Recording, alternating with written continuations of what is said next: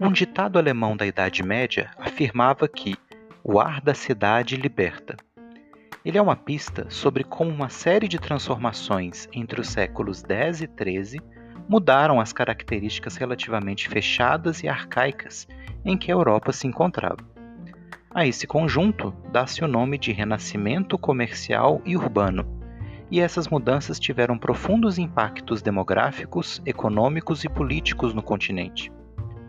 Um fator importante para desencadear esse renascimento foi a introdução de uma série de técnicas e inovações, principalmente na produção agrícola. Algumas destas técnicas, inclusive, vieram do Oriente e foram introduzidas na Europa por mercadores árabes e turcos, com quem os europeus tiveram contato. A multiplicação das forjas de ferro nas aldeias permitiu a confecção de ferramentas mais eficientes e duráveis. Um exemplo disso foi a charrua, equipamento agrícola que rasga a terra com mais eficiência do que os antigos arados e dura muito mais. Para puxá-lo, foi criado o peitoral, um dispositivo que deslocava o peso da máquina do pescoço para o peito do cavalo, preservando o animal e dando mais força ao dispositivo. Além disso, a disseminação do uso de ferraduras e arreios também contribuiu para o ganho produtivo da agricultura. Uma técnica criada no período foi o sistema de três campos, uma forma de rotação de cultura que consistia em dividir as terras em três campos, onde anualmente um deles ficaria em repouso, enquanto os outros dois alternavam o que seria plantado. Isso permitia que a terra não se desgastasse com a monocultura e que recuperasse nutrientes. Outra inovação que teve impacto foi a disseminação do uso de moinhos d'água, simplificando o processo de obtenção da farinha. Mesmo o clima deste período ajudou a agricultura, pois estudos indicam que no período as temperaturas se mantiveram amenas e as chuvas regulares, contribuindo para a produtividade. O aumento da produção e da produtividade agrícola teve impactos demográficos diretos na Europa. Com mais acesso a alimentos, a expectativa de vida dos europeus subiu para a faixa dos 40 ou 50 anos, e as famílias passaram a poder sustentar mais filhos. Assim, a população no continente voltou a crescer, tanto no campo quanto nas cidades. Esse aumento populacional levou a uma divisão de terras em feudos, de forma a acomodar mais pessoas e a ocupação de novas terras antes incultas, através da drenagem de pântanos, desmatamento e irrigação. Os excedentes agrícolas obtidos nos feudos se transformaram em uma fonte de renda através do comércio, que também voltou a crescer nesse período. Com mais produtos em circulação e mais pessoas para consumi-los, as atividades agrícolas deram origem a rotas que interligavam aldeias e cidades. Por vias terrestres, surgiram grandes feiras comerciais em regiões como a Champagne, na França, e Flandres, na Bélgica. Por vias marítimas, surgiram duas grandes rotas comerciais, uma no sul, pelo mar Mediterrâneo, que unia cidades italianas ao comércio de especiarias, tecidos e outros produtos trazidos do Oriente pelos árabes, e outra no norte, pelos mares Báltico e do Norte, onde peles, cereais e madeira eram comercializados pela Liga Hanseática, que unia cidades da região. O renascimento comercial reativou o uso de moedas na Europa, que deixaram de ser entesouradas e voltaram a circular em maior quantidade. Os riscos de circular com moedas e as dificuldades para convertê-las de uma região para outra, o que chamamos de câmbio, deram origem aos primeiros bancos, cujo nome vem da mesa onde eram trocadas as moedas. Os cambistas, percussores dos atuais banqueiros, eram responsáveis por converter as moedas de diferentes regiões e checar sua autenticidade. Com o tempo, os bancos passaram a custodiar as moedas e trocá-las por letras de crédito, as ancestrais das atuais cédulas, além de oferecer empréstimos. A crescente sofisticação dos bancos levou ao desenvolvimento de técnicas contábeis e ao surgimento de grandes famílias de banqueiros, uma atividade na qual os judeus se destacaram na Europa. O crescimento populacional e comercial provocou um renascimento urbano na Europa no início do segundo milênio da era cristã. Os burgos, pequenas cidades fortificadas, surgiram próximos a áreas de feudos, a catedrais ou a feiras comerciais, em alguns casos criadas pelos próprios senhores feudais, desejosos de aumentar suas rendas com a cobrança de tributos. As muralhas eram importantes nesse aspecto, pois as cidades eram alvos constantes de invasões, uma vez que concentravam riquezas. Algumas vilas negociavam com seus senhores feudais sua independência, através de uma carta de franquia, e se transformavam em comunas. A autonomia adquirida pelas comunas era particularmente do interesse dos burgueses, que buscavam maior liberdade e menores taxações no comércio. Foi nas cidades que se desenvolveram as corporações de ofício, que eram associações que regulamentavam uma profissão artesanal, como a sapataria, a carpintaria ou a padaria. Por exemplo, para se tornar um sapateiro, um jovem devia obrigatoriamente ingressar na corporação deste ofício da cidade na condição de aprendiz. Posteriormente, ele se tornaria um jornaleiro, palavra que faz referência a uma jornada de trabalho, em uma condição de auxiliar que podia receber seu próprio salário. Por fim, ao reunir recursos para abrir sua própria oficina, o indivíduo se tornaria um mestre, que podia receber aprendizes, reiniciando o ciclo. As corporações tinham monopólio daquela atividade na cidade, e havia punições aos que tentassem exercer uma profissão fora dessas associações. Os comerciantes também se organizaram no período em ligas, chamadas de ansas ou guildas, de forma a limitar a concorrência e reduzir custos.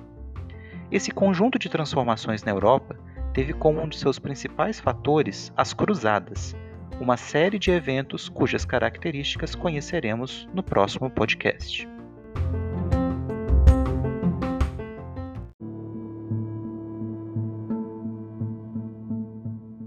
Um dos temas mais famosos relacionados com a Idade Média são as Cruzadas. Alvo de polêmicas e interpretações variadas, as cruzadas tiveram um efeito duradouro tanto no mundo cristão quanto no muçulmano. Em um sentido mais estrito, dá-se o nome de cruzadas a uma série de expedições militares, nove segundo a tradição, dos europeus cristãos contra os muçulmanos entre os séculos XI e XIII, visando capturar terras no Oriente Médio em particular na Terra Santa, como a cidade de Jerusalém.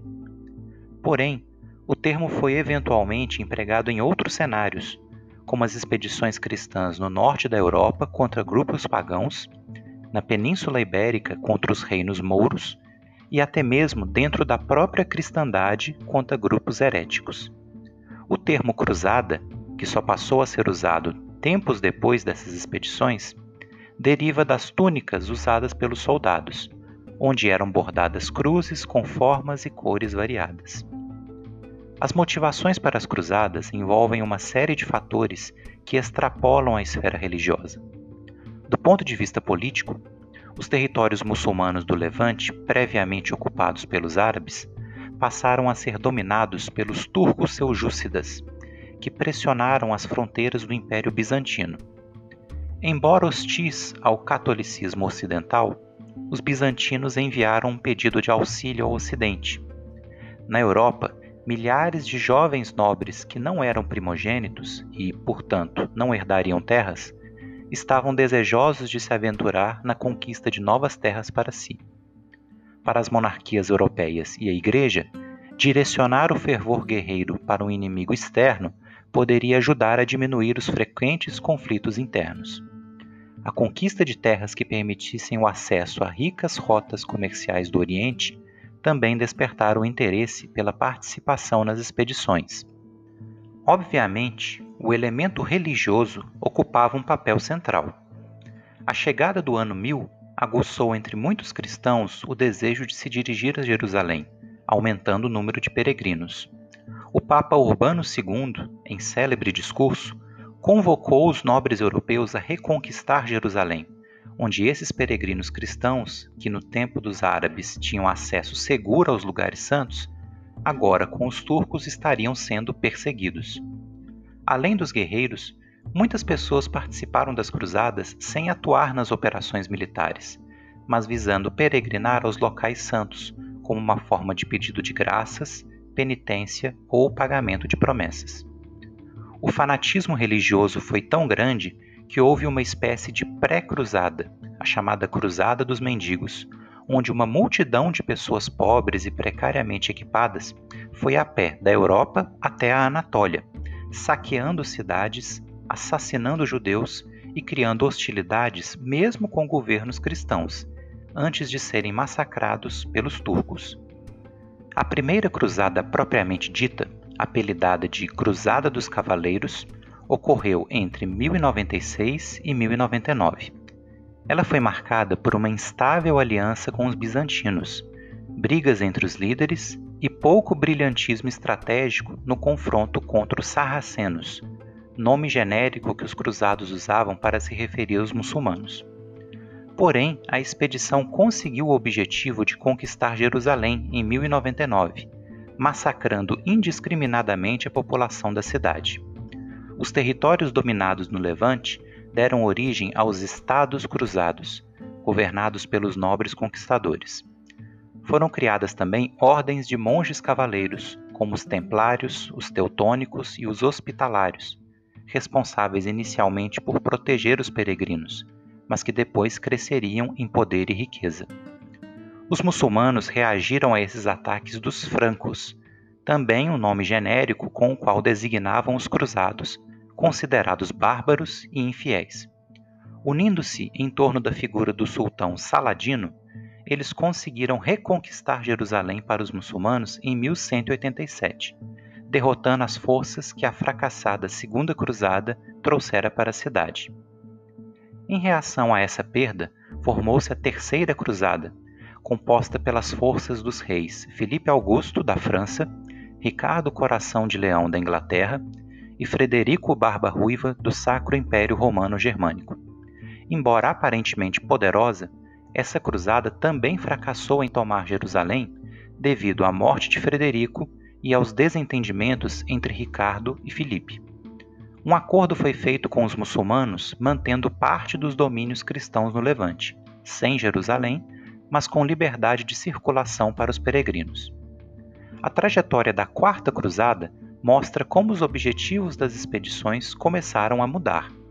Os cruzados, sem recursos para pagar o transporte providenciado pela cidade de Veneza, aceitaram participar da conquista da cidade de Constantinopla, mesmo sob os protestos do Papa, sendo a conquista novamente marcada por pilhagens e massacres entre cristãos. O domínio latino sobre os territórios bizantinos durou apenas algumas décadas, mas enfraqueceu permanentemente este império. A partir daí, as cruzadas seguintes pouco conseguiram conquistar no Oriente, levando ao enfraquecimento e à reconquista dos Estados Cruzados pelos muçulmanos. Progressivamente, a via da conquista militar foi substituída pela negociação para o acesso dos peregrinos e comerciantes. Do ponto de vista militar, as cruzadas foram um fracasso para os europeus. Diversos motivos explicam isso, como a pouca coordenação entre as expedições, as disputas internas entre os cristãos e o tratamento muitas vezes cruel dispensado aos povos dominados pelos reinos cruzados, despertando resistências. Para os muçulmanos, as cruzadas ajudaram a criar um sentimento de unidade entre si, ainda que breve, e de desconfiança em relação ao Ocidente, este duradouro. O principal impacto positivo das cruzadas para a Europa foi a abertura de rotas comerciais com o Oriente, primeiro através dos reinos cruzados e mesmo depois por acordos com árabes e turcos, com os quais especialmente as cidades italianas como Gênova e Veneza lucraram. As cruzadas tiveram um impacto direto no renascimento comercial e urbano na Europa, trazendo novos produtos e movimentando a economia mercantil. Simbolicamente, as cruzadas evocam o lamentável uso da violência como mecanismo de transmissão da fé religiosa, tanto do ponto de vista do ideal cruzadista cristão, quanto do conceito de jihad islâmica. Mas se os massacres, as perseguições e a intolerância marcaram esse período, Ao mesmo tempo, as iniciativas de aproximação entre ambos os lados, ainda na Idade Média, demonstram que os caminhos do diálogo interreligioso são possíveis.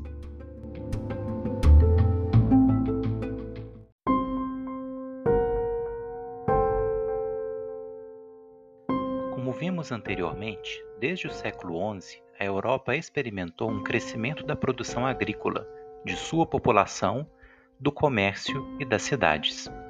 O clima ameno e seco, os progressos agrícolas e o renascimento comercial e urbano levaram a um aumento demográfico no continente.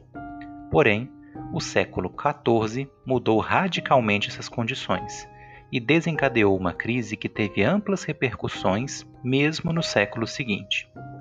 A chamada crise do século XIV é, na verdade, um conjunto de acontecimentos que, interligados, levaram a uma brusca queda populacional na Europa e a diversos problemas sociais e econômicos no continente.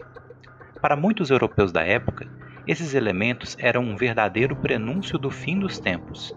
Tamanho foi seu impacto, sendo comum a comparação com a figura dos quatro cavaleiros do Apocalipse: a fome, a peste, a guerra e a morte. A primeira tragédia a atingir o continente foi a fome. Diferentemente dos períodos anteriores, no século XIV houve uma mudança climática para um clima mais frio e chuvoso, que provocou uma série de inundações e geadas, devastando as plantações de grãos, especialmente no norte da Europa. Em um contexto em que a população europeia vinha aumentando há séculos, isso provocou uma grave crise de abastecimento, principalmente entre os anos de 1315 e 1317. Se a peste matava de forma rápida, a fome matou lentamente e de forma mais dramática, ainda que com números absolutos menores. Além disso, a Grande Fome, como ficou conhecida, desencadeou um aumento do abandono de crianças e idosos, do infanticídio e até casos de canibalismo. A criminalidade também cresceu, motivada pelo desespero e insegurança entre as pessoas. A segunda tragédia foi a chegada da peste negra à Europa, cujo pico no continente foi entre 1347 e 1351. A peste negra foi a maior pandemia da história, tendo matado mais de 100 milhões de pessoas no mundo, com taxas de mortalidade que variaram entre 30 e 70% da população em vastas áreas da Ásia, norte da África e Europa. Ela surgiu no sul da China e chegou à Europa por soldados mongóis presentes no sul da Rússia ou via comerciantes da Rota da Seda. A doença é uma forma de peste bubônica, provocada por uma bactéria presente em pulgas que parasitam roedores e que ataca os gânglios linfáticos, inchando-os. Derivada desta é a peste pneumônica, ainda mais mortífera e transmitida diretamente entre as pessoas pelo ar, atacando os pulmões. A medicina da época não compreendia bem os motivos da doença, que era associada à circulação de ares infectados, os miasmas, ou até a fatores supersticiosos, como o alinhamento de astros ou um castigo divino. As noções modernas de higiene ainda eram bem pouco presentes na época, e o ambiente das cidades, sujas e repletas de animais com parasitas, favoreciam a transmissão de doenças. A ignorância sobre a doença levou à perseguição de grupos como os judeus, transformados em bodes expiatórios. Entretanto, algumas cidades como Milão, na Itália, conseguiram conter a expansão da doença graças a uma política de quarentena dos infectados e ao isolamento social. Os efeitos demográficos da peste negra levaram séculos para serem recuperados na Europa. A terceira tragédia, já presente há tempos na Europa, foi a guerra. No século XIV, em especial, destacou-se a Guerra dos Cem Anos, conflito entre a Inglaterra e a França, que durou, na verdade, 116 anos, sendo interrompida algumas vezes por tréguas e acordos. A guerra ocorreu devido a uma demanda do rei inglês pelo trono francês, por alegação de parentesco, e pela disputa no controle de regiões na França, em especial da rica área de Flandres ao norte. Mesmo com forças menores, os ingleses tiveram diversos êxitos nas fases iniciais do conflito, graças principalmente a seus hábeis arqueiros, e tomaram grande parte do território francês. Nesse cenário adverso, surgiu a figura da jovem Joana d'Arc, que afirmava ter recebido visões de santos que a haviam incumbido de liderar as forças francesas do futuro rei Carlos VII rumo à vitória. Joana conseguiu vitórias importantes e garantiu a coroação do rei, mas acabou capturada pelos ingleses que forjaram uma acusação de bruxaria e a queimaram viva. Porém, sua morte reavivou ainda mais o desejo de luta entre os franceses, que acabaram vencendo a guerra. No século XX, Joana d'Arc teve sua acusação retirada e foi declarada santa pela Igreja Católica. Com a elevada mortalidade causada pela fome, as doenças e as guerras, os feudos se tornaram despovoados, diminuindo sua produção. De forma a recuperar sua riqueza, muitos nobres aumentaram a exploração sob o trabalho de seus servos, o que acabou desencadeando uma série de revoltas camponesas. Na França, essas revoltas, chamadas de jaqueries, enfraqueceram os nobres e só foram sufocadas pela ação de exércitos do rei. Os fatores que levaram à crise do século XIV tiveram impactos políticos e sociais profundos na Europa. O poder dos reis começou a se fortalecer no período, pois monarquias como a França e, em menor grau, a Inglaterra passaram a organizar exércitos próprios e a dispor de meios de fazer valer sua autoridade sobre o território.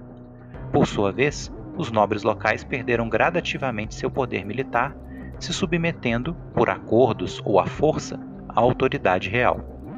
Pressionados pelas revoltas camponesas, sem forças militares próprias e com menos recursos, os nobres passaram a depender cada vez mais de suas relações pessoais na corte, trocando os campos de batalha pelo jogo social nos salões e palácios. A burguesia, por outro lado, ao financiar o esforço de centralização do poder pelos reis, ganhou cada vez mais espaço, inclusive sendo agraciada com títulos de nobreza. Essas características marcaram o alvorecer da Idade Moderna e o declínio de velhas estruturas que persistiam do mundo medieval. Porém, as heranças desse período ainda acompanhariam o Ocidente por muito tempo, algumas delas se manifestando até os dias atuais.